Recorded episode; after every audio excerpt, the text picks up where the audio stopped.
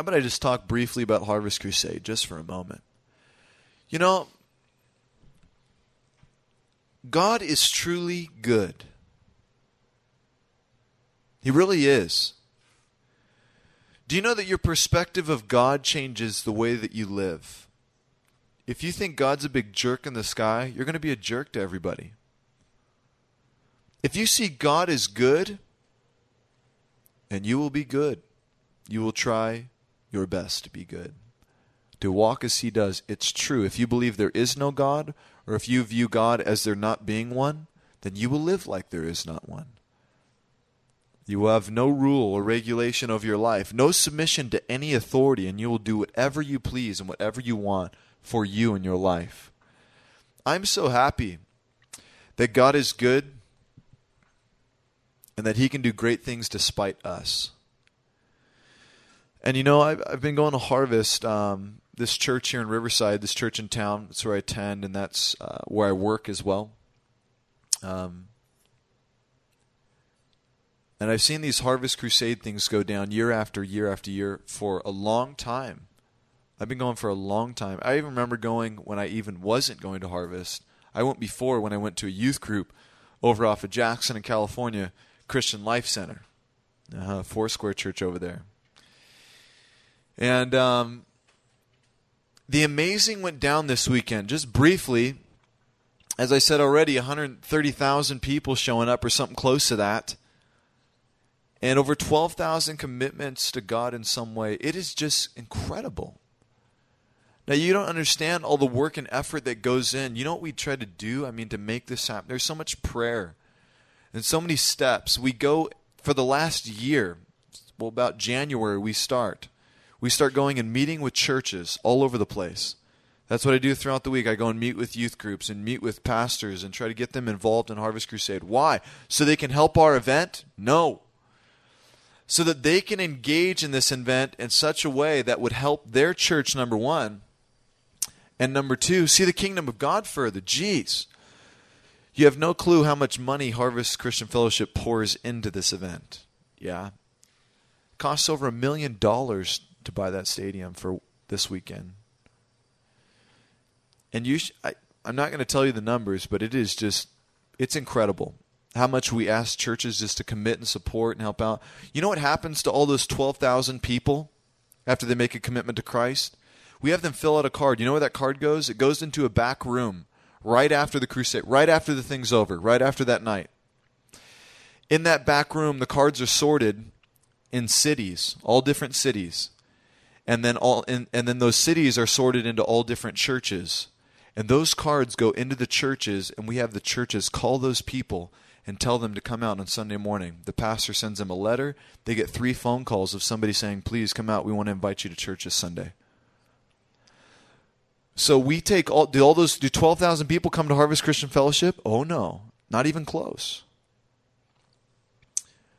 All of the majority, probably 95% or more, a lot obviously have come from Riverside, but the majority all go back where? Into the churches of Southern California, because we want to build the church of Jesus Christ. That's what it's about. You should see the reaction of pastors when we go to other cities to go over there and preach the gospel, like we just did in South Dakota. Podunk, South Dakota. Who lives there anyways? You're like, I used to live there, and I'm not telling anybody now.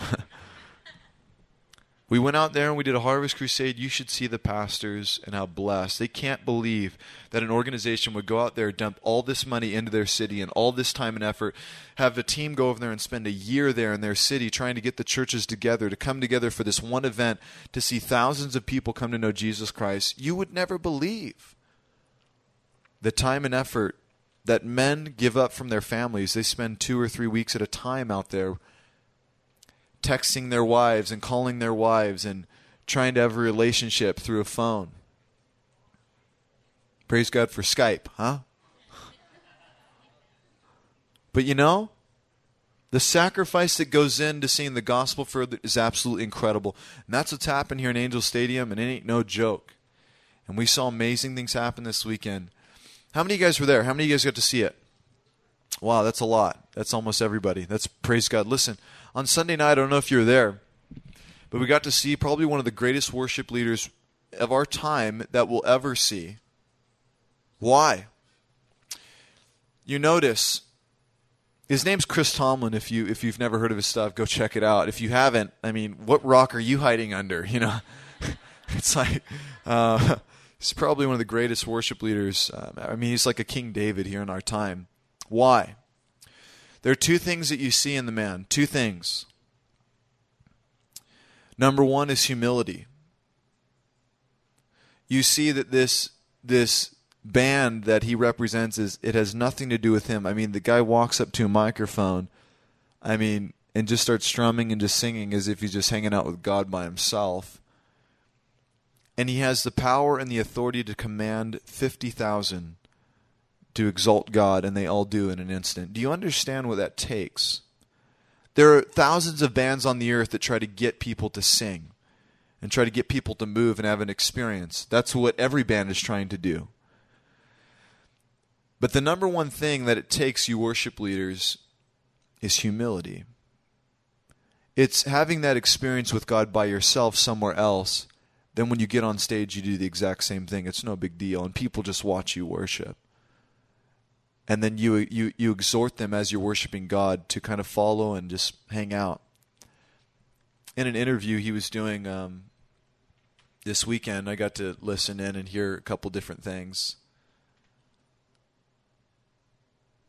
He said that his job is to get on stage and get out of the way. I like that. Because that's exactly what I saw as I just watched. Just like, man, look at this guy. He's got nothing real. He's just a normal guy going up there just praising God. Number two thing that you'll notice is that a lot of his worship is what? Solid scripture. Scripture worship. It is.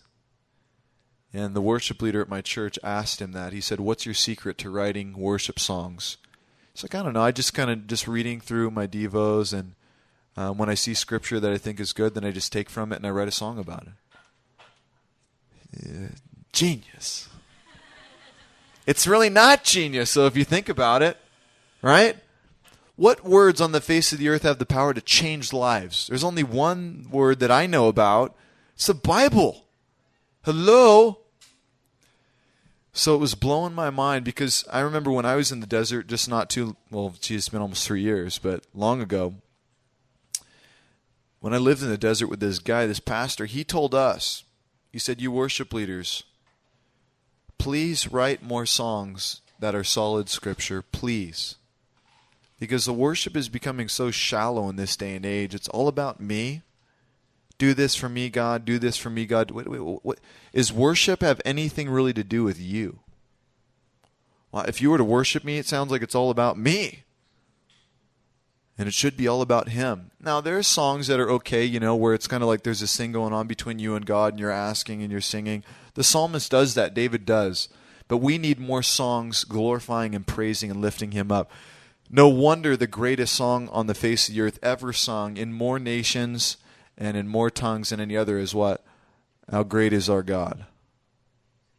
Yeah, it's all about him. How great is our God.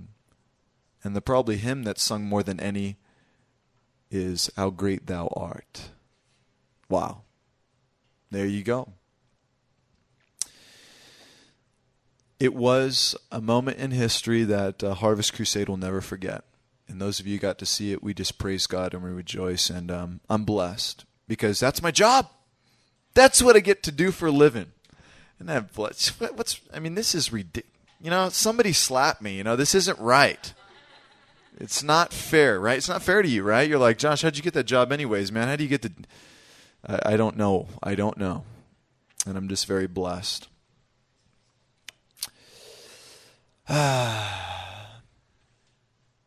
Nick, why don't you come up, brother? Nick, yeah, come on. Come up, brother. Come on.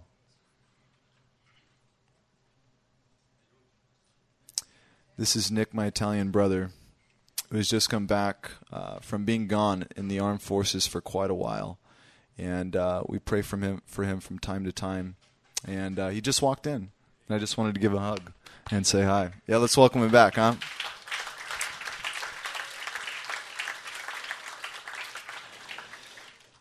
You know, there are many who go out, and it's a difficult thing, isn't it? Probably one of the most difficult things. I always wonder what I would do if I got drafted or I had to go.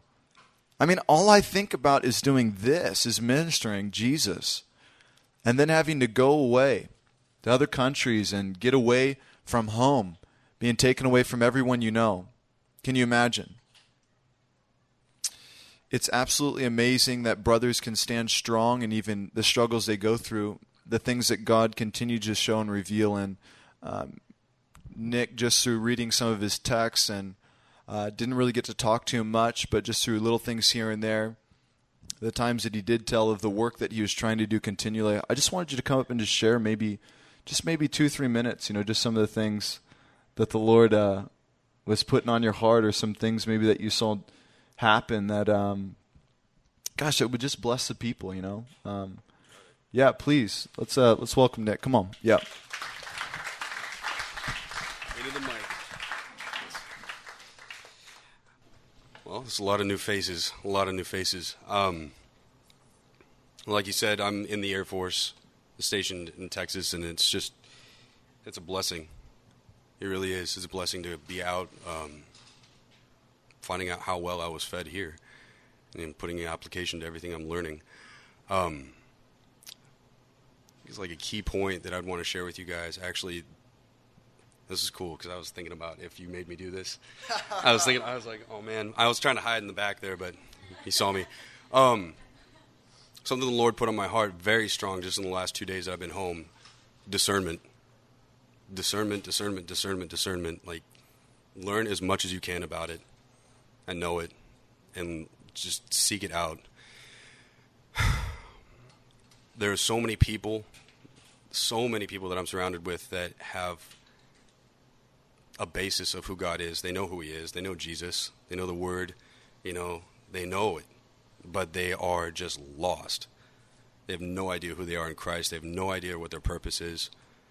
They make decisions. I've made decisions based on haste, based on how I feel, thinking this is the Lord or that is the Lord, you know, and I just run with it thinking, hoping that it's going to be God. And I've hit brick walls many times realizing it wasn't God. It was just my flesh. It was just my confusion or the enemy. The Word of God says that it's sharp and it divides the soul and the spirit. And I've learned that that's important. I didn't know why it was dividing the soul and the spirit. You know, I had no clue. I didn't know why that was important to me. I didn't know why it was written in the Bible. And the soul is everything that makes you up. It's everything who you are. It's the software. But the spirit is God. And I think all too often that we are completely confused, that we get those two mixed, that there's a mixture of the two. And the decisions or the next step that we're going to take is based upon that. And it can't be like that. There has to be a division between the two. And that right there, standing in between those two, is the Word of God. That'll give you clarity. That'll give you discern. It says it's a discerner of the thoughts and intents of the heart.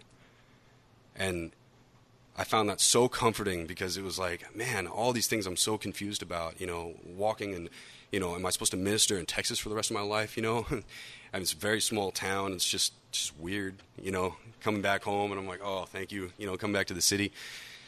Am I supposed to go here? Am I supposed to go there? Am I supposed to marry this guy or this girl? You know, not me, but, you know, you guys. But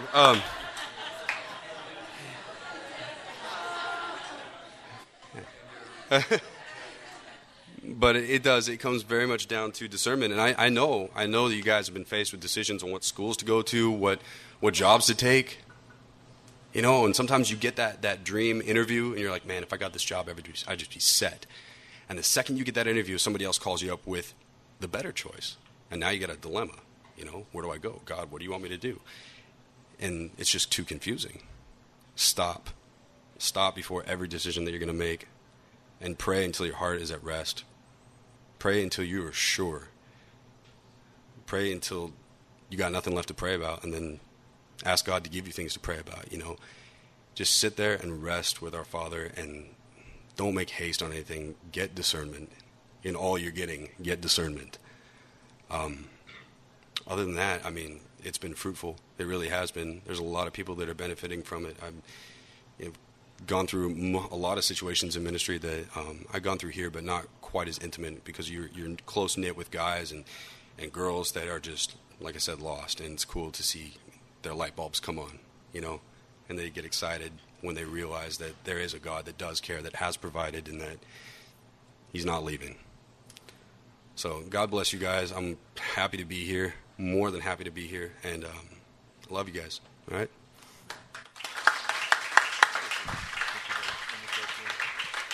Let's pray for Nick, huh? Father, we just say thank you for all the work that you've done in this guy, taking him out from among us and sending him out into the field where it is very ripe out there, Lord, and sometimes difficult to pick because people just aren't willing, Lord.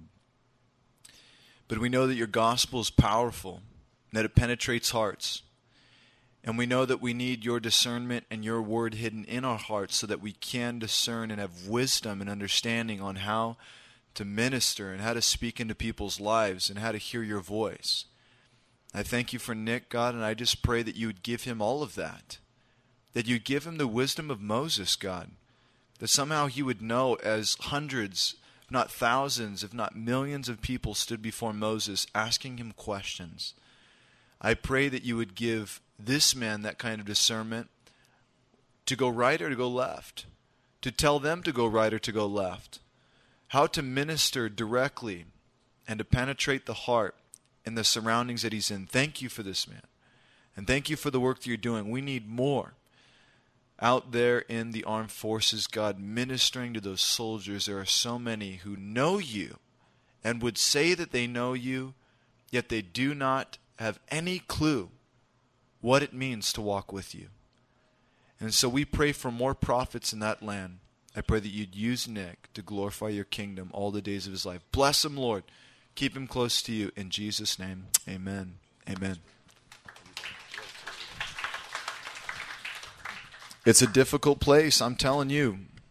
I know, because I've heard over and over and over from all of the brothers and sisters who have been in the armed forces, man.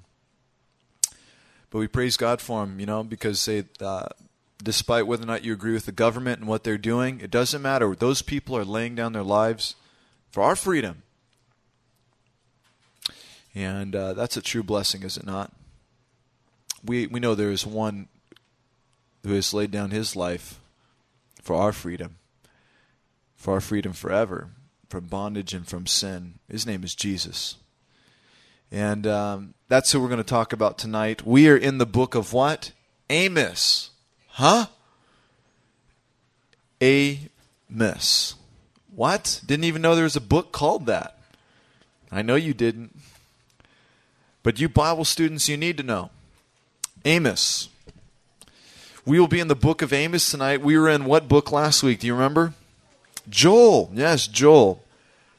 And it's amazing how fast we are moving through the Bible, because I'm teaching every seventh chapter. I teach every seventh chapter because we're supposed to be reading every chapter, every seventh chapter, one a day. And when we get to the seventh chapter this week, that's the one we will talk about. And so we are in Amos. I love this because, see, I get to study myself and figure out what's going on in all these books too. You think, because Josh teaches the Bible, that he just knows everything about the Bible from beginning to end, don't you? You think that, don't you? I know you do, but I don't. I absolutely don't. And I'm a Bible student just like you. I'm learning as we go. Yes, I am. No, you're not. Yes, I am. I am learning. I am studying. And I am trying to figure out how this works and where it sits and what happens. Amos is a prophet who... It was ministering with other prophets in that time. They're like three or four prophets all ministering at the same time.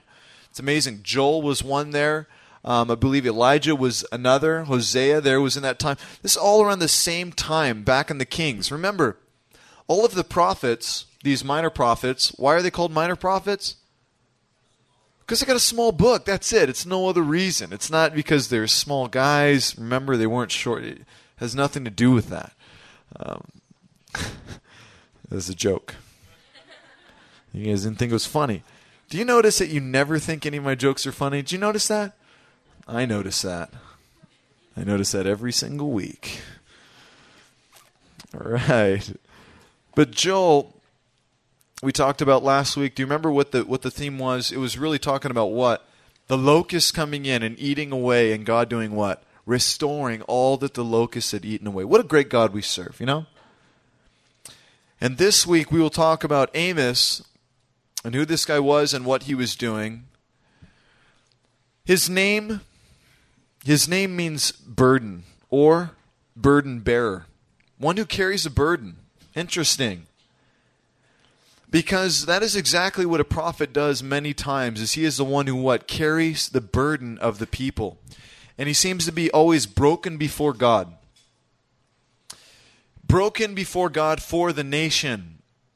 That's a very clear sign of a prophet. One who desires to see change, but it's just not happening, and will do anything he can in order to see it happen. A prophet is one who does what? Speaks truth. Speaks the truth of God. That's it. It's very clear. One who speaks truth. And that is what every single one of the prophets did from times of old until even these times. Now, we may not see prophets like we saw back in that day. We don't see prophets that are writing scripture, but we do see prophets who speak truth.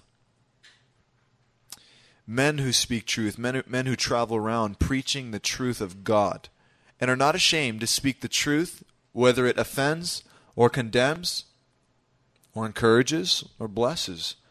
They will preach the truth no matter what. And that is a true prophet to a nation. It is a difficult thing to do, but it must be done. Amos was who? He was not in the Levitical priesthood. No, he wasn't a priest. He was, guess what? A sheep herder, a sheep breeder. Yeah. He was a sheep guy. He hung out with the sheep. What? Amos, the prophet? Yeah, he was a sheep guy, man. He just shepherded over the sheep, and he would breed sheep. That's what he did. And number two, he took care of the sycamore fruit. He would, I guess, farm this stuff. I don't know. I mean, but we know that he was a farmer of some type, taking care of this fruit and producing it, the sycamore fruit. What kind of fruit is that? I don't know. I've never tasted it. I've never seen it. I don't know. Does anyone know? No. No, you don't. You don't know. Me neither. We'll have to look that up. But that's what he did. He farmed and he took care of sheep.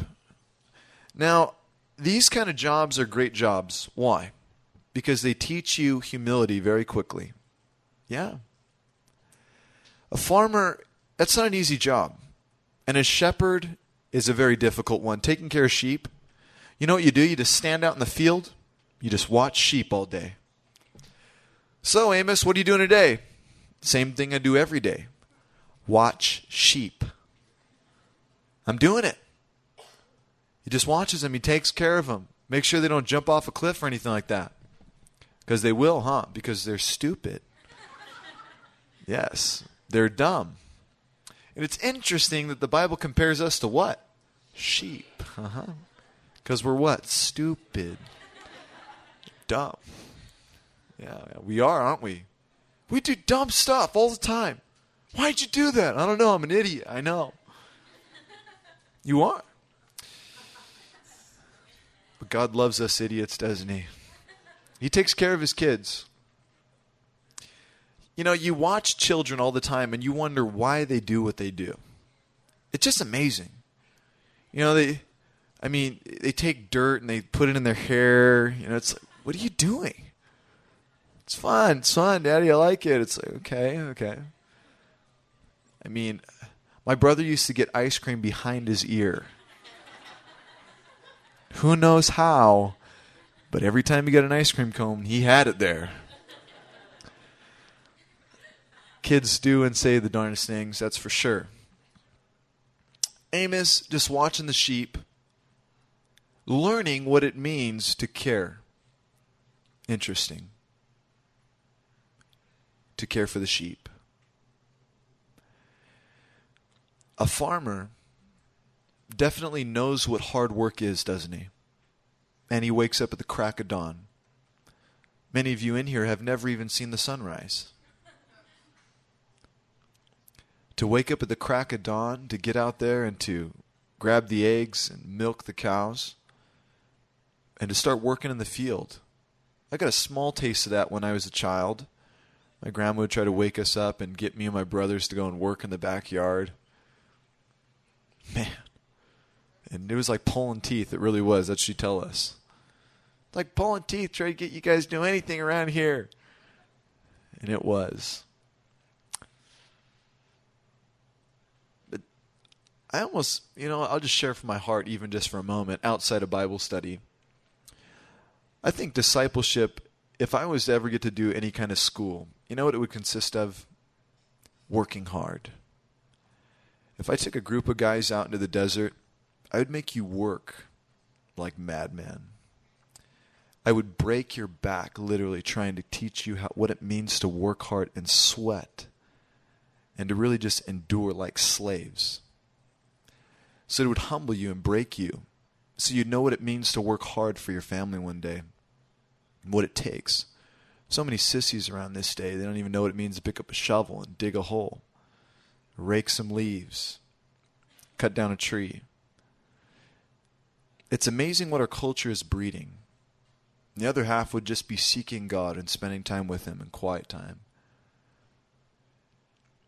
But I believe this Amos, he knew what it meant to seek God because he spent time with the sheep a lot, by himself. And number two, he was definitely a hard worker. He definitely knew what it meant to work hard. He was humble. He was a servant.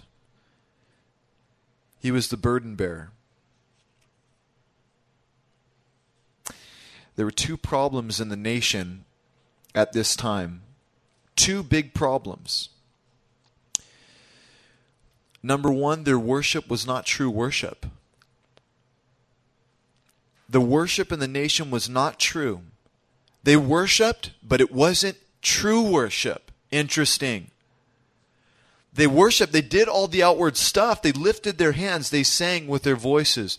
They gave offerings unto God. But what? It was not true worship. Wow. There's a lot of that happening this day, isn't there? Number two, there was a lack of justice in their nation. No justice. The line wasn't being drawn. There's a big problem going on. No justice, no truth. Reminds me of a nation once again. The only difference is that nation in that day was prospering in their time. Prosperous. The money was coming in. The economy was doing well. Everybody was living it up. And that was just happening not too long ago, huh, for us. So you just think back 3-4 years ago, everybody's lifting their truck to the sky, everybody's buying these houses, they're building like crazy, all houses popping up everywhere, people spending money, credit card like crazy, anything you want. I mean, everybody's flossing like crazy, and now what? It's like, hey, come on, let's go do this. Oh, I don't know, I kind of got to save my money. Everybody's tightening down like crazy because the economy's bad.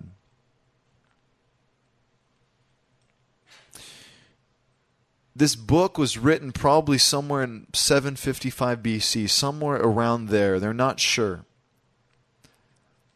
It was right around a time when there was a huge earthquake. Random. It just says it there in the first couple verses. In the first verse, it says it right there at the end. You see that? 2 years before the earthquake. The earthquake. I guess it was a big one, huh? To go in the Bible, it probably was. Amos was a Judean prophet called to deliver a message primarily to the northern tribes of Israel. And politically, as I said, it was a time of prosperity for Israel under the long and secure reign of Jeroboam II. He was following the example of his father Joash. It was a time of peace as well. So things are great in the nation, okay? We got peace and prosperity, and you think that nothing better could happen. Nothing could go wrong in this time. And that's exactly, I think, what always happens in our lives when things are going good. Think about it. Let's analyze our lives as we dive into the text. Many times when things are going good in our lives, we are the furthest from God. Do you ever notice that? Hey, when everything's la-di-da, the bills are paid, you got nothing to worry about, everything's kind of like in this happy moment, exciting time, you kind of don't think about God. And I think that's the flesh that starts coming out. But for some reason, when the bottom falls out, when your life is in shambles, hey, when everything is messed up in life because you ruined it or because some tragedy hits, what happens? You get on your knees, don't you? You cry out to God, huh? All of a sudden, your relationship with God tightens up real fast. Interesting. We always pray, God, give me the good life. God says, if I give you the good life, you're going to run from me. That's why, listen, family, don't miss this. That's why many of you will sit in hard times for the rest of your life. Because you will not stay close to God if peace and prosperity come into your life. Interesting. You wonder why things stay hard. Either you make those problems for yourself, or God will make them for you, to keep him close to you. When will you learn? That's the question. Did Israel learn? Nope. Once again, we will see tonight that as peace and prosperity is happening in the nation, they have forsaken their God and they are running from what is right. Look at our nation. Everything was going great and everyone turns from their God and they rip everything out. Get all the crosses out. Get the 10 Commandments out of the courthouse. Get God out of everything. Things are good. But hey, when 9/11 hits, God bless America. Right? Is that what we need? I mean, do we need poverty around this nation? Do we need a nuclear bomb to go off? What do we need in order to wake up? You know what the key and the answer is? Wake up tonight. You wake up in Jesus' name. You stop allowing slackness to be in your life. You don't worship in vain, and you don't allow things not to be clear in your life as far as justice. We're going to learn that tonight. We're going to start in chapter 5. They're actually pretty short chapters. I'm going to do 2 tonight. And so, starting in chapter 5, we just see a straight-up exhortation to repentance. Are you ready? Let's go before our King. Father, Lord, we thank you so much for your word. For it is what cuts deep into the soul. It is what changes us forever. Oh God, we need your touch tonight. Oh Lord, speak. Our ears are hearkened unto you. We love you, King. We choose to obey your word. We choose to listen. We choose to be changed. We pray in the name of Jesus. Amen. Amos chapter 5, starting in verse 1. Look at Amos coming off strong. Are you ready? He says in verse 1, "Hear ye this word which I take up against you, even a lamentation, O house of Israel." He says, listen up. Hear this word. I think that means you should probably what? Hear this word. Look, when you're reading through the Bible, you should probably just do what it says. It's amazing how people, when I was growing up in the church, I would read the Bible and I would hear people read the Bible. And for some reason, I could never get it. Because people would always take the Bible as if it was like some special secret message that only certain people can know. And it's like, it's very difficult to understand. And like, you can't, only, pastors and priests can really understand it. What does it say? Hear ye this word which I take up against you. Sounds like you should listen to a word that he has against you, Israel. Right? It's really simple. The Bible is easy to understand. You Bible students who are struggling through it, Keep going. Keep reading. I would encourage you to pick up a commentary by Jon Courson. Yeah, If you want application for your life, write it down right now if you need. Jon Courson. You should pick up his commentary on the Bible. And he has 3 volumes. And then if you want a bunch of meat, like information and all the facts of the history and all that, pick up John MacArthur's commentary on the whole Bible. It's only like $40. You can have commentary, a fat one like this big. It'll take you verse by verse through the entire Bible. Jon Courson's is broken up into 3 sections, and you can get verse by verse through the entire Bible. So when you're reading your Bible and you don't understand, you just pop open that commentary. You can start reading a little bit. Oh, I see what it's trying to say. Okay, I get it. It will revolutionize your Bible study time. I'm telling you. You want to get jacked up? Go listen to what some of the scholars have to say. Hear ye this word which I take up against you. A lamentation. That's a sad story, O house of Israel. Verse 2, the virgin of Israel's fallen. She has no more rise. Isn't that an interesting choice of words? Does yours say that in your translation? The virgin of Israel's fallen. Isn't that interesting? It's like a girl who's saved her virginity for so long and lost it to some fool. That's how it happens many times. Isn't that sad? Girls, stay pure in Jesus' name. One of the greatest testimonies you could ever say to your husband is, I saved myself for you. Same with you guys. I stayed pure because I love you and I love God even more. What a powerful testimony, huh? You're like, Josh, I haven't been pure. Then start being pure right now and say, I have kept myself since this date to be pure for you. What a powerful testimony. The virgin of Israel's fallen. She shall no more rise. She is forsaken upon her land. There is none that raise her up. For thus saith the Lord God, the city that went out by 1,000 shall leave 100, and that which went forth by 100 shall leave 10 to the house of Israel. What a great picture. They go out so strong, 1,000, and come back how many? 100. They got slaughtered. They go out 100 and come back with 10. That's weak. That's sad, isn't it? Braveheart and his army going out strong and coming back with nothing. And that's what happens when you go out into the world. Do you ever notice that?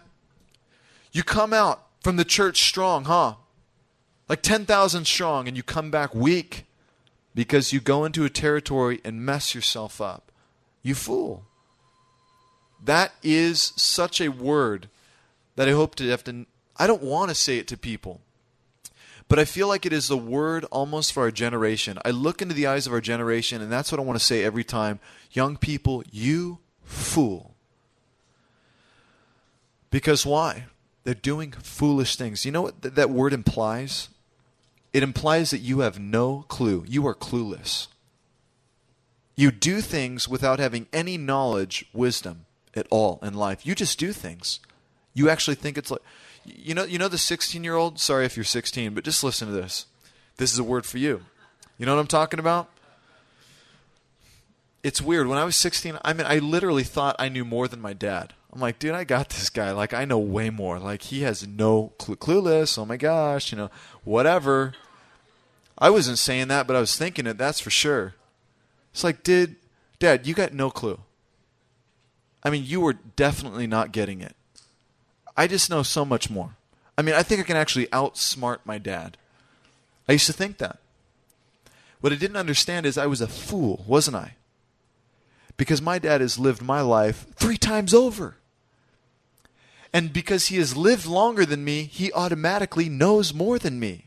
No, not my dad. No, he doesn't know. Oh, you fool. You have no clue. You know when somebody has something on their face and everybody in the room knows it, but no one tells them? That's you. You fool. I know more. I know what I'm doing. I know what I should do in life. Okay, you fool. You are foolish. And how many times have we been that person, huh? You know what's the best card to play? Humility. You just say, you know what? I don't know. I don't know much about this life. because I've only lived 16 years compared to the 70-year-old man. Yeah, he's senile. He doesn't know anything. Okay. You fool. That's what this nation is doing, and that's what this nation is being. And it is a sad thing, and that's what's happening in our day and age. Did you know that? There are people turning from the living God left and right and actually justifying within their own hearts what they think is right. That's Romans chapter 1, is it not? This is what happens. How does a nation get to this? How does a nation who fears God and loves God get to this point? This is what they do, and this is the warning for you tonight. They hear truth. It goes into their ears. But what they do is they start to suppress the truth. They push it down.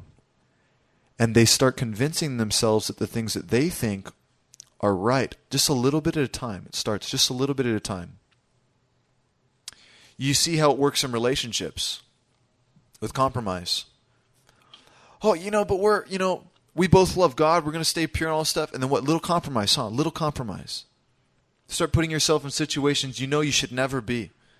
And then before you know it, you compromise. You suppress the truth. Like you're in the moment and you suppress it. I know what's right and I suppress it.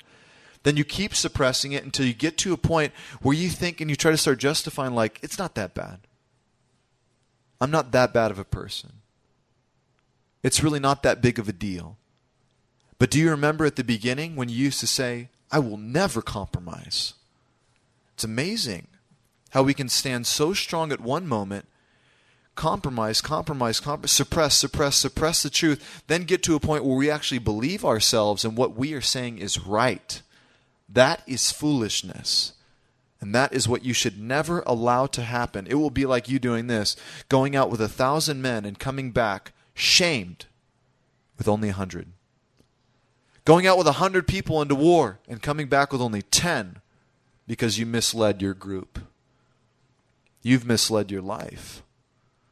Does that not happen to us? And is that not happening to our nation? Do you understand that if we do not do something quick, we are going to be a nation, a generation that goes out with 1,000 and comes back with only 100?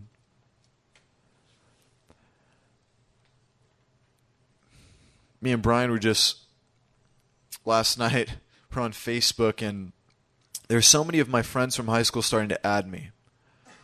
And I was a freak in high school. I became a freak like later on, for Jesus, like towards my senior year more or less.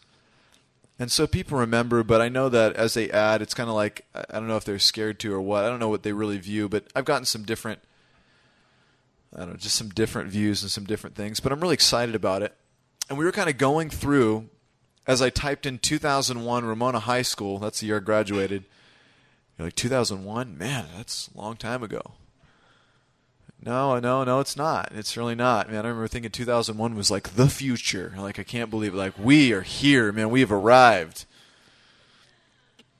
And we typed in, we just saw all these people, and you just see how many people are starting to walk and build lives.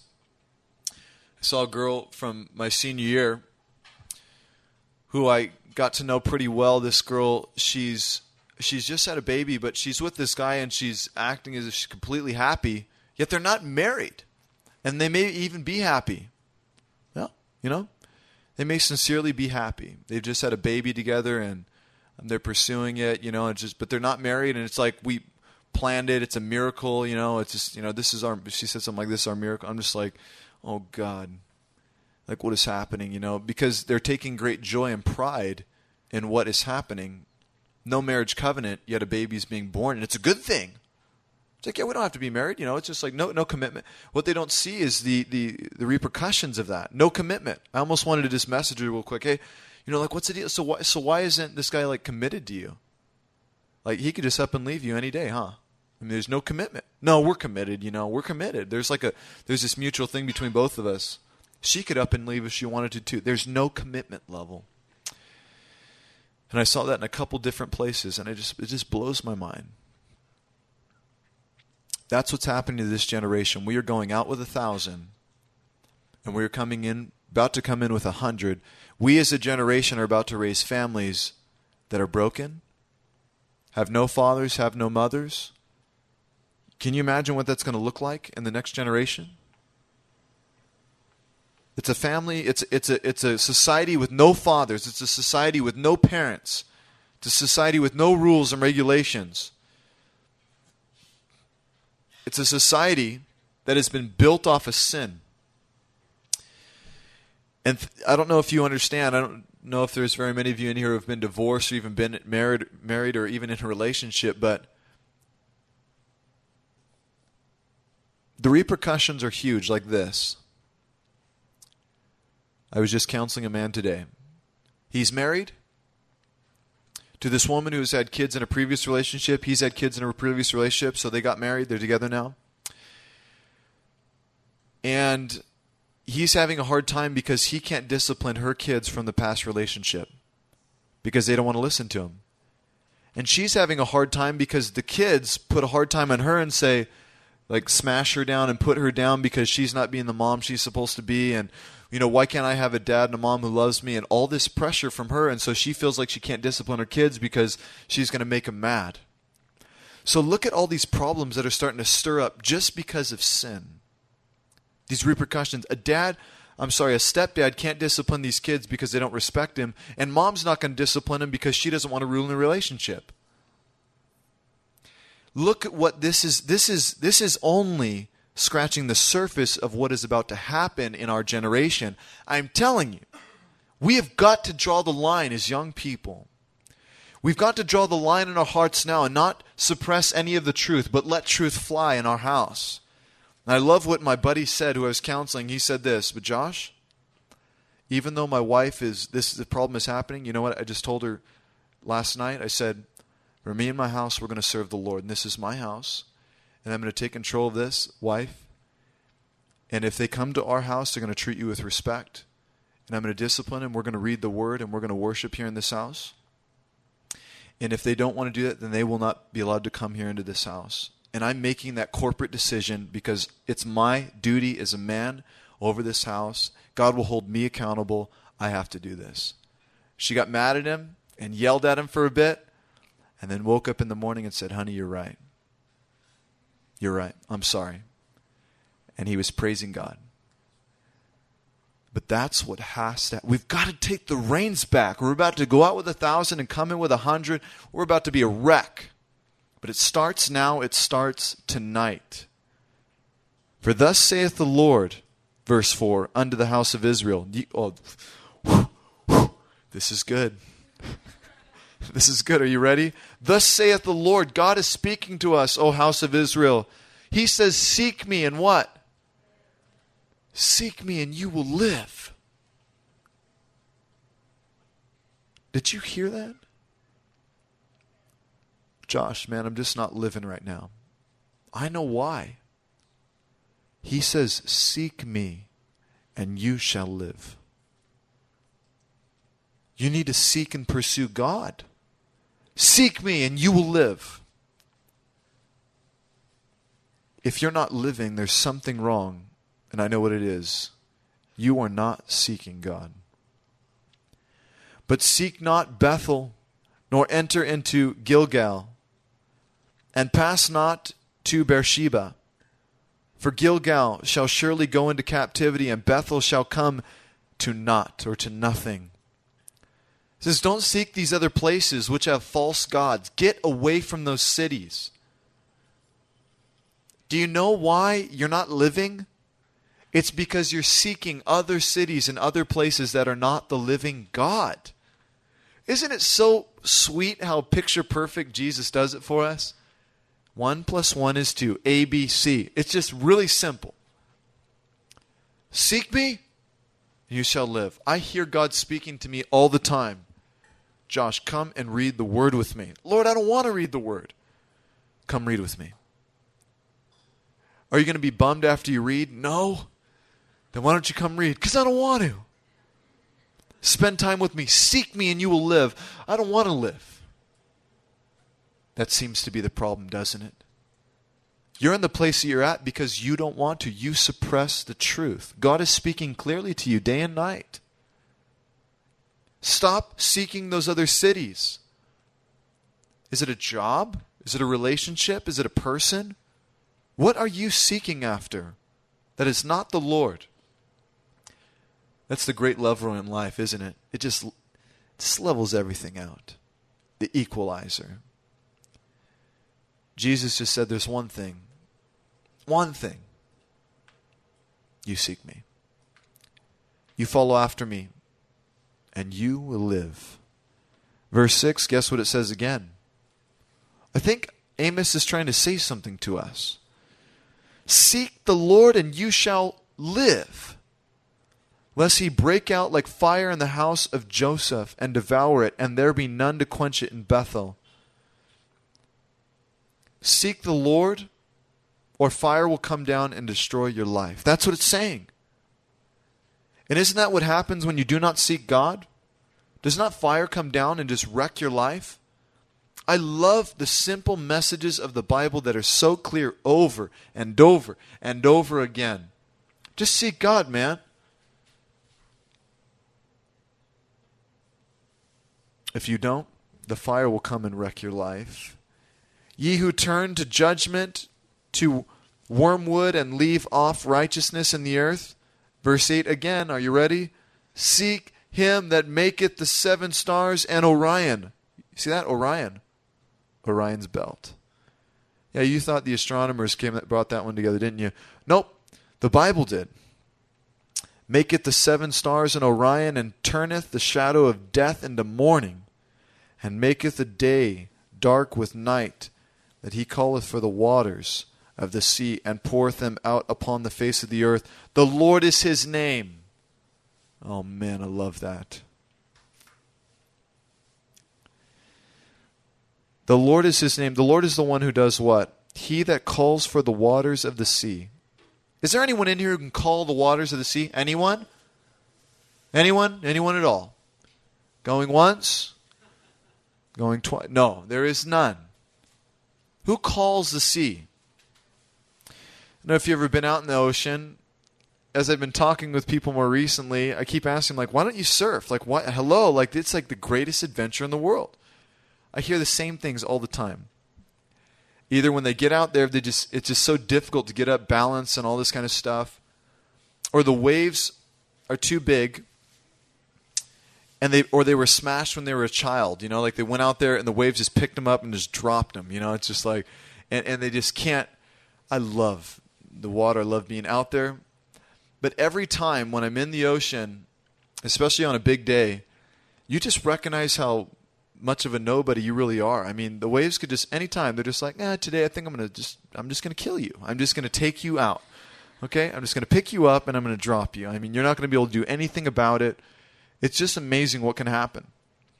I mean, I was just sitting there on my board just this last week, and there's reef under me. You know, there's reef, which is like rock. You know, it's under you, under the ocean. And the place that I serve, just the sweetest spot, though. Okay, and it's like I fell and I hit my foot and just split my toe open, and you just start to recognize how fragile you really are. It's like any time. I mean, it's like if it just wanted to pick you up and slam you into the rock and kill you, it could. And you're like, Josh, why are you doing that? It's awesome, man. It's just the greatest adventure. But this is what I'm getting at. He who calls upon the waters, his name is the Lord. And I don't know if you've ever been deep sea fishing, man, but you go out there in the middle of the ocean, you feel that water start to churn and move. It is incredible. You recognize real quick that even though I'm in this, $1 million boat or whatever, this thing could just tip over any time it wants. And God has control. Him that calleth the sea and poureth them out upon the face of the earth. Can you picture God just picking up, with his own hand? Just, there you go. Just picks it up, with his hand. Just, okay, I'm going to pour the ocean out on the earth. There you go.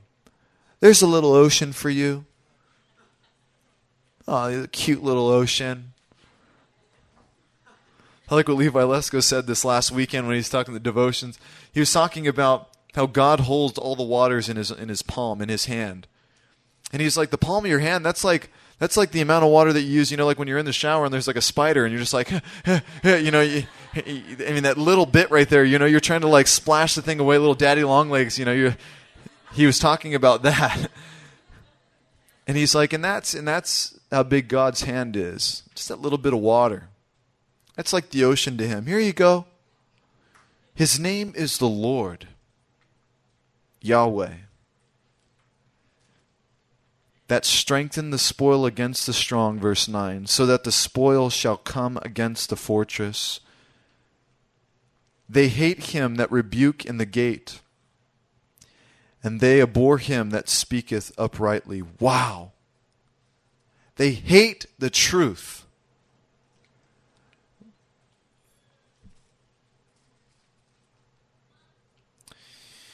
It reminds me of Religulous. Have you seen it? Have you heard of it? Is that Bill, what's his last name? Bill Maher. Religulous. It's a movie that has come out to mock Jesus, to mock Christianity, and to mock God, just mock God in general.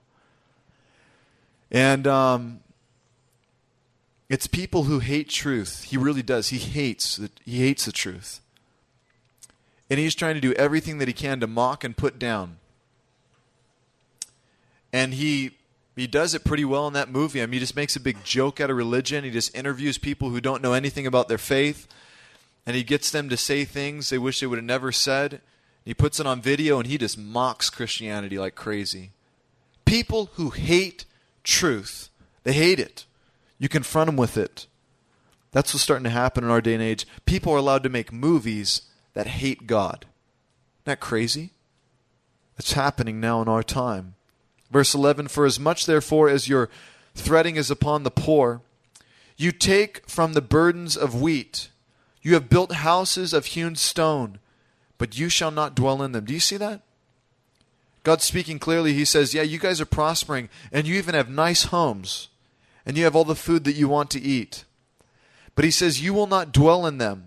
You have planted pleasant vineyards, but you shall not drink wine from them. For I know your manifold transgressions and your mighty sins. They afflict the just. They take a bribe. They turn aside the poor and the gate from their right. God says, I know that you're very rich and prosperous now, but I will take it all from you, and you will not enjoy any of it. I wonder if God is saying that to many of the men on Wall Street who had their millions invested. They thought they're on top of the world, king of the world. I don't need God. I don't need nobody. I got everything I need. God says, you will build a house, but you can't even live in it. He says, you have planted a vineyard, but you will take no grapes from it. You will bake your cake, but you will not eat it. That's what he's saying. And this is crucial for the people of God. Listen to me, family. Please stay with me. Be careful about the cakes that you build in life. Be careful about the dreams and the things that you pursue that have nothing to do with God. Because many times you will build businesses for yourself. You will build dreams for yourself. And they will be taken from you. Because it is all about you. Because God loves his kids. He's not going to let you go far before he turns you back to him. And that's what he's doing with Israel. He says, you have all this. But look at how bad they've gotten. They have all this money, yet they do not even look to the poor sitting at the gate. Careful. I don't know why, but the Bible and the Lord has some kind of special connection with the poor of the earth. Those in poverty. Listen to me. This is important. I'm not talking about homeless people who are lazy and don't desire to work. I'm talking about those who are in poverty and are hurting for some reason, and maybe they are begging. God has a special desire to see them taken care of. And he calls it out time and time again. And I would encourage you, as the family of Christ, listen to me, that if you see someone who is poor, that you engage, you figure out what's going on, and if you can help, you do. But listen to me. Be Spirit-led. You don't just give somebody money. They don't always need money. Sometimes they need a word of encouragement. Sometimes they need a prayer. Sometimes they need some food. If a drunk guy comes up to me, hey, man, can I have some money? I'll be honest with you. I'm just going to buy a beer. It's like, absolutely not. I will not give you any money. I'm not going to help you get drunk some more. And let me tell you, Joe, I know you're older than me, and you've lived longer than me, But the Bible is very clear that you're not to be drunk with wine, but to be filled with the Holy Spirit. And so I'm not going to give you money to help you get drunk. I'll buy you something to eat right now, and I'm going to pray for you. But I'm not going to help you do that. And I'll see through people as well who are on the street asking for money if they've made up this story. I'll just ask them a few questions. Then start digging in a little bit into their life and see if they're really in need. See what they've done. So I ask them all the time. This is another question. So how long will you be on the street? When are you going to be out of here? When am I not going to see you on the street anymore? 5 months? 4 months? 3 months? What? Well, I don't know. What do you mean you don't know? Aren't you working to get off the street, or are you just hanging out here? We are to take care of the poor and needy. Did you know that? That's what we're called to. The Bible says it very clear here. You see that in the end of verse 12? They turn aside the poor in the gate from their right. Therefore the prudent shall keep silent in that day, for it is an evil time. Evil time. Verse 14, look at it. Seek good and not evil, that you may what? Live. Simple, huh? Seek good and not evil, that you may live. And so the Lord, the God of hosts, shall be with you, as ye have spoken. Hate the evil and love the good. Did you hear that? Say that with me. Hate the evil and love the good. Say it again. Hate the evil and love the good. Josh, you trying to brainwash us? Yes. Hate the evil and love the good. Hate what is evil. Hate what is wicked. Hate, huh? God hates things? God can't hate things. He's a God of love. Hates evil. Yes, he does. He hates it. He hates the wicked as well. Did you know that? God loves everybody. He hates the wicked. He hates them with a passion. For they raise up their hand against him to rebuke and to mock and to strike against God. And the wicked try and destroy his people. You are to hate what is wicked. Listen, family, please. Don't allow your mind to enjoy things that are wicked and evil. Don't do it. Yeah, but Josh, you're going to make me a little goody two-shoe. Good. Don't even be enticed by anything that is wicked or evil. You need to get to a point in your life where you see the line clearly. You've drawn it for yourself. You know where compromise comes? When the line is fuzzy in your life. You can't tell what is right and what is wrong anymore. You can't tell what you should be doing and you shouldn't be doing. A lot of times the people who say, man, it's okay to drink, it's my freedom. Those are the ones who are always drunk and messing their lives up. Man, don't call me out, you know, for kissing my girlfriend, making out with her. Yeah, and that's why she's pregnant now. It's like, have people ever made strong decisions in their lives that they regret? Man, I wish I would have kissed my girlfriend more. Now that we're married, man, I wish it, gosh, you know, back then I wish I would have. Hello. Man, I wish, you know, that, you know, it's just so, you know, I just got to have that one drink, you know, because it's just, you know, it's good for my heart and everything, you know, and that's what the doctor tells me. Really?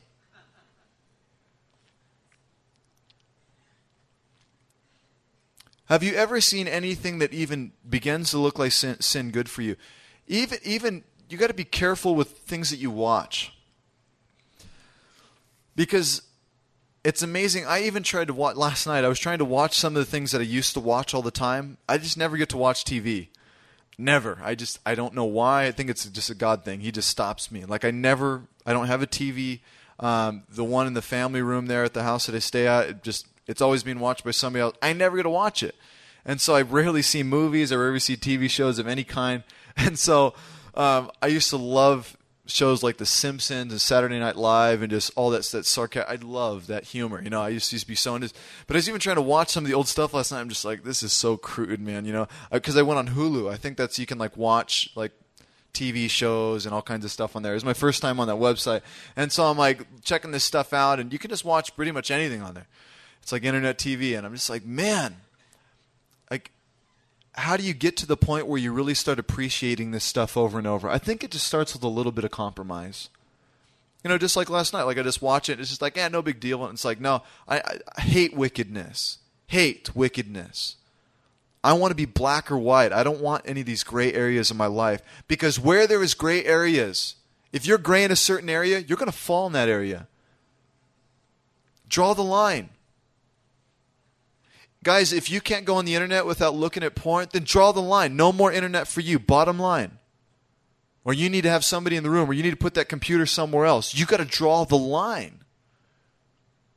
Girls, if you can't gossip every time you talk to that friend, then no more talking to that friend.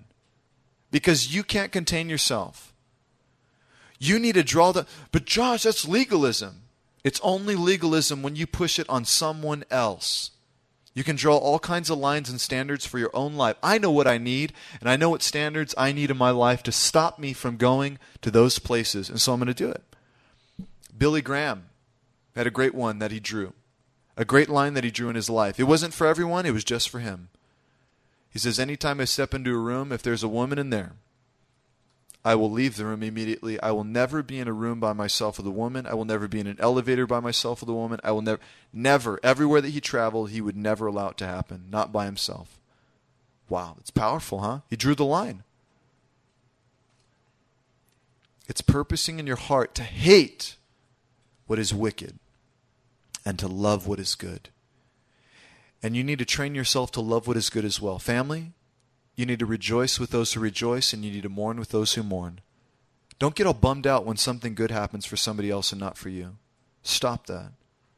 You need to love what is good. Don't be jealous. Don't be envious.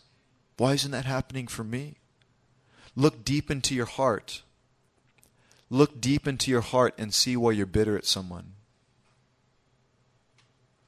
I was talking with a brother today. Belt went off the handle on him because he was calling out one of the great men of our time because, hey, he's not perfect in all areas, but he's done great things for the kingdom of God.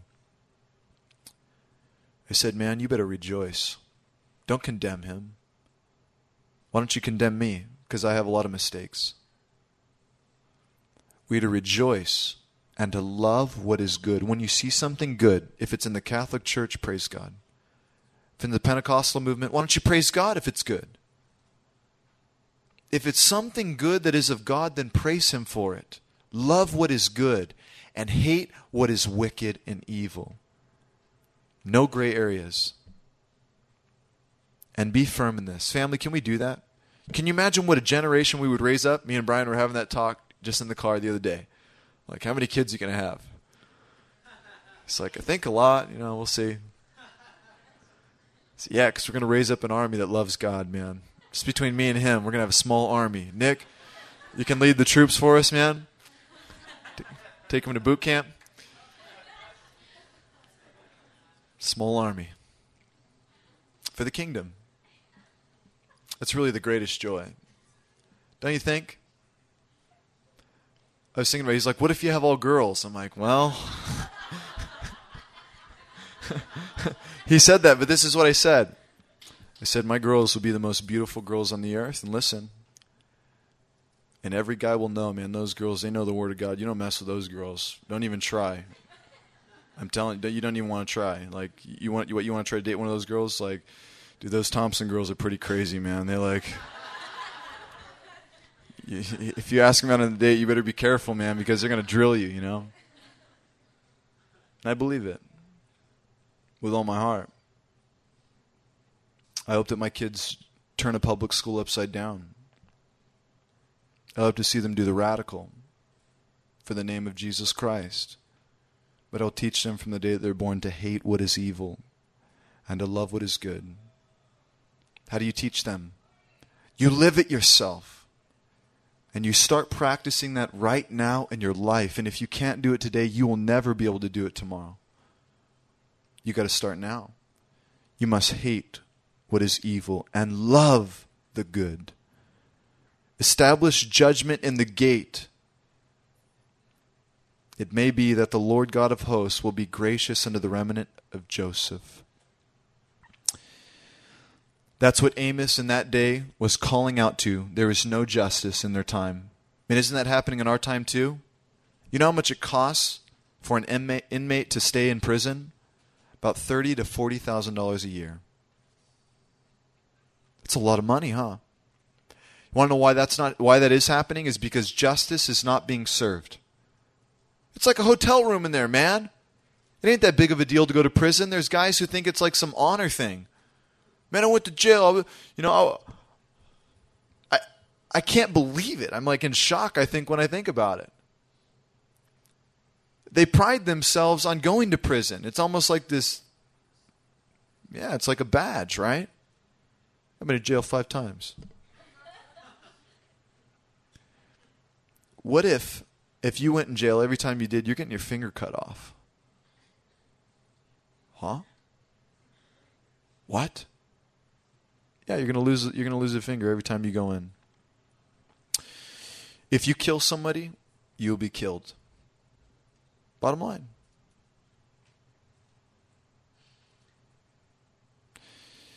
Can you imagine if law and justice was truly set in our day and age? Isn't it amazing how someone who rapes, murders, or molests will just serve a small amount of time and actually get to live life again? Well, in the Old Testament, if you're caught doing that, you know what happened? They will stone you. They will take you out to the edge of the city. You know, if you talk back to your parents, if you were a jerk, a rebellious little jerk, and you wouldn't stop, you know what they do? They take you out to the edge of the city and stone you. Wow. Sound like kids might start respecting their parents, huh? I bet you if we raise that law in a second, if you kill somebody, if you murder them, if you meditate on killing someone and then you go and kill them, you will be killed. If that happened, I bet you everyone would think twice about killing someone, wouldn't they? Very quick. If you steal something, we're cutting your hand off. Bet you think twice about stealing something and getting caught, huh? There is no justice in our day. Very small. It's sad. Inmates live in luxury, cable TV, 3 meals a day. They can stay as long as they want. Sad. It's because there is not much justice in our day. That's why many of you, if you're called, become a judge and employ justice in our society in Jesus' name. Many of you women are called to be judges in your own home, aren't you? To judge your children correctly in justice and in truth. 16. We'll just finish this chapter and be done, okay? I know you're weary, I can see. Therefore the Lord, the God of hosts, the Lord saith thus, wailing shall be in the streets, and they shall say, in all the highways, at last, they shall call the husbandmen to mourning, and shall, and such as are skillful in lamentation to wailing, and in all vineyards shall be wailing, for I will pass through thee, saith the Lord. That means that destruction is going to come upon them, and there's going to be crying in the streets everywhere. Woe, verse 18. Woe unto you that desire the day of the Lord. Woe unto you that desire the day of the Lord. To what end is it for you? The day of the Lord is darkness and not light. This day of the Lord that he speaks about is not going to be a happy one. It will be a dark one for who? The wicked. Woe. He says woe. When you see the word woe in the Bible, that's a big deal. Woe unto you. Listen up. Reminds me of a joke. You want to hear a joke? Brian, hopefully I can get this one right. Okay, there's this preacher, right? He's selling this horse. And there's this guy who comes up and wants to buy this horse, and so he wants to go for a ride. And so he's like, okay, listen. When you want to get this horse to go, instead of kicking it and clicking, okay, right, that's what they do. He says, you say, praise the Lord. You say, praise the Lord. You just say, praise the Lord, and the thing will take off, okay? But when you want it to stop, you don't say, whoa. You say, amen, okay? So you want it to go? Praise the Lord. Thing will take off. You want it to stop? Just say amen. Everything will stop, okay? No woes, just amen. He says, okay. So the guy gets on, takes it for a ride. He's flying around. Okay, I want to see how fast this thing can really go. So he starts yelling, praise the Lord, praise the Lord. And the thing just takes off. Praise the Lord. Thing's running as fast. What? You guys think I'm going to screw this up, huh? I got it. I got this. It's like, praise the Lord, praise the Lord, you know, and the horse is running as fast as he can. And then all of a sudden it starts to run towards a cliff. He's like, oh, man, I don't remember what I'm supposed to say to make it stop. Oh, what do I say? Whoa. It's not working. It's another word. What is it? What did the preacher tell me? He's like, oh, he's coming close to the cliff and about to come off. He's like, Lord Jesus, please just stop this thing from going over the cliff. Amen. The horse stops. He said, amen. He's like, oh, yeah, amen. Praise the Lord.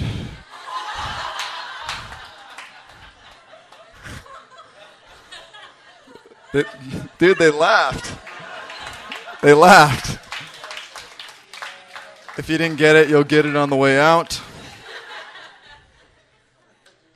Praise the Lord. I think it's the first time in history. All right. It's my first one, huh? It's my first joke, guys. What do you guys think? Praise God. Praise the Lord. Whoa. Woe unto you that desire the day of the Lord. Isn't that an incredible statement? Amos says, he looks the people, tells the nation, woe unto you that desire the day of the Lord. You want to know why? Because that's going to be a dark day, he says. It's going to be a sad day.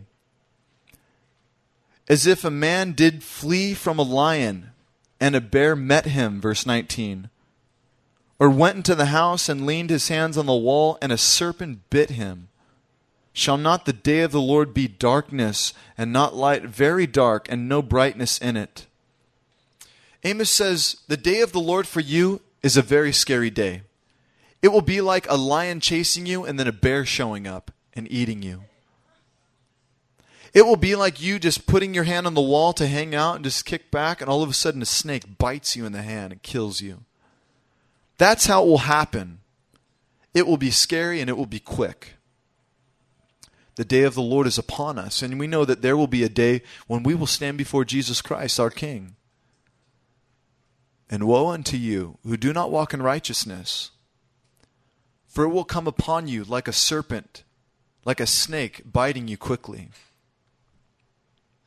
And it will be a scary day for all who do not know Jesus Christ as Lord and Savior, who do not walk with him and live for him as a Christian is called.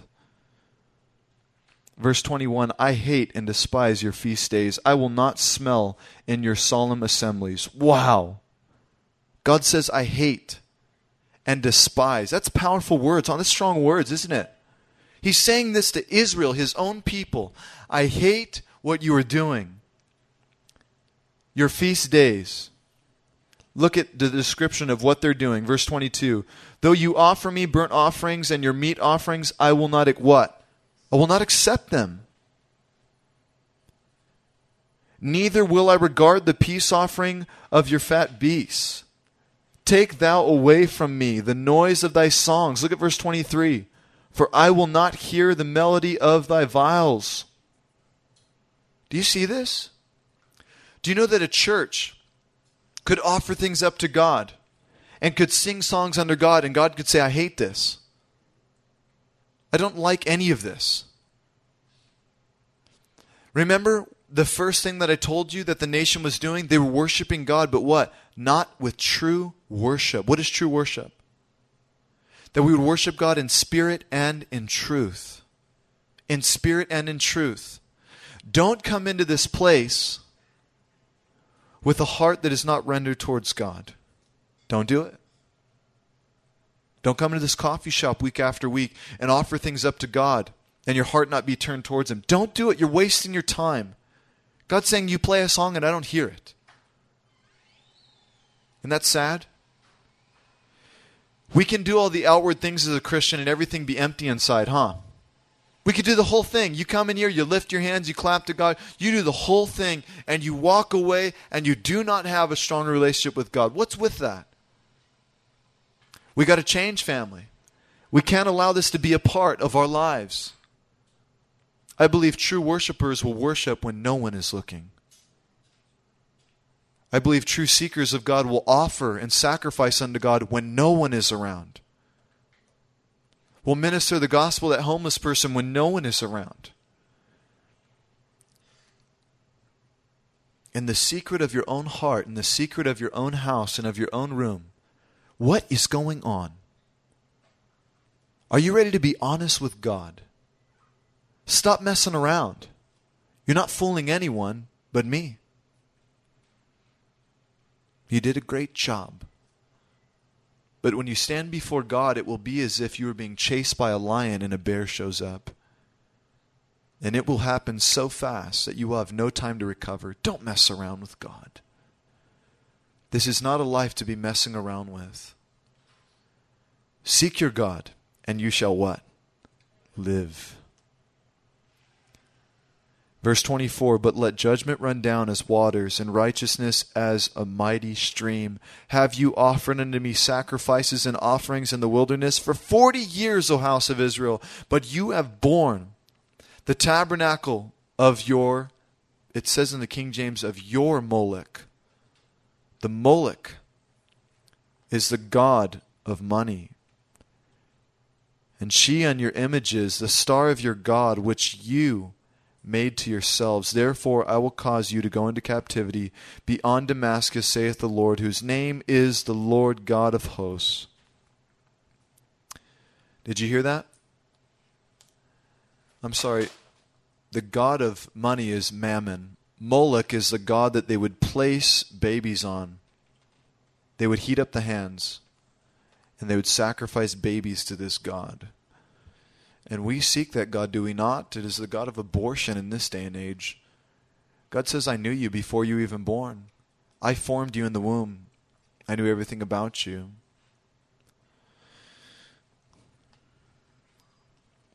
There's a lot of wicked things happening in this nation today, and the only way that it's going to change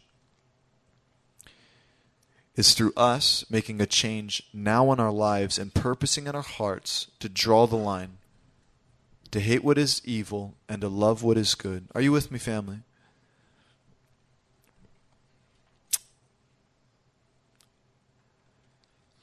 I heard somebody say it, I think it was last week. If you want to destroy society, just take the father out. Take the father out and the whole family will fall apart. And isn't that, guys, isn't that what society is screaming at you? There are three things that will cause you to fall. Are you ready? This will destroy your life. These are the three things you are to run from all the days of your life. These are the three things that every single person that does fall, falls into. Number one, the money. The money. Material things, money. Chasing after goods. Working instead of serving God. Listen. Your kids don't care how much money you make. They want a dad. Stop making so much money so you can spend more time with your family. How about that? Yeah, but I provide for you. I give you all the cool stuff. They don't care about that. They want a dad. Girls, the same for you, please. Don't get a job to make more money so that you guys can have a nicer house. Don't do it. They need a mom. Someone who loves them. Number two. It's either the money, the sex is number two. It is the sex. That's what will kill you guys. It is the lust of the eyes that will kill you. You will leave your wife for some other woman. You will allow small things to creep into your heart and start to dwell there. Images from MTV or whatever TV show you're watching. Don't do it. Don't do it. And the last thing is glory, fame, power. That is it. These are the three things that will destroy your life. I guarantee it, and will destroy our society. You just want everybody to respect you. You want respect? Raise your family in the ways of God. Raise up a godly family. Raise up a good family, huh? hey, you know what? We didn't have much money, but you know what? My dad raised us in the ways of the Lord, and I'm so thankful. God, I'm so thankful. If we would have had a lot of cool stuff and no God in our family, and then I would have found out 20 years from now about God, I would have been ticked. Why didn't my dad tell me?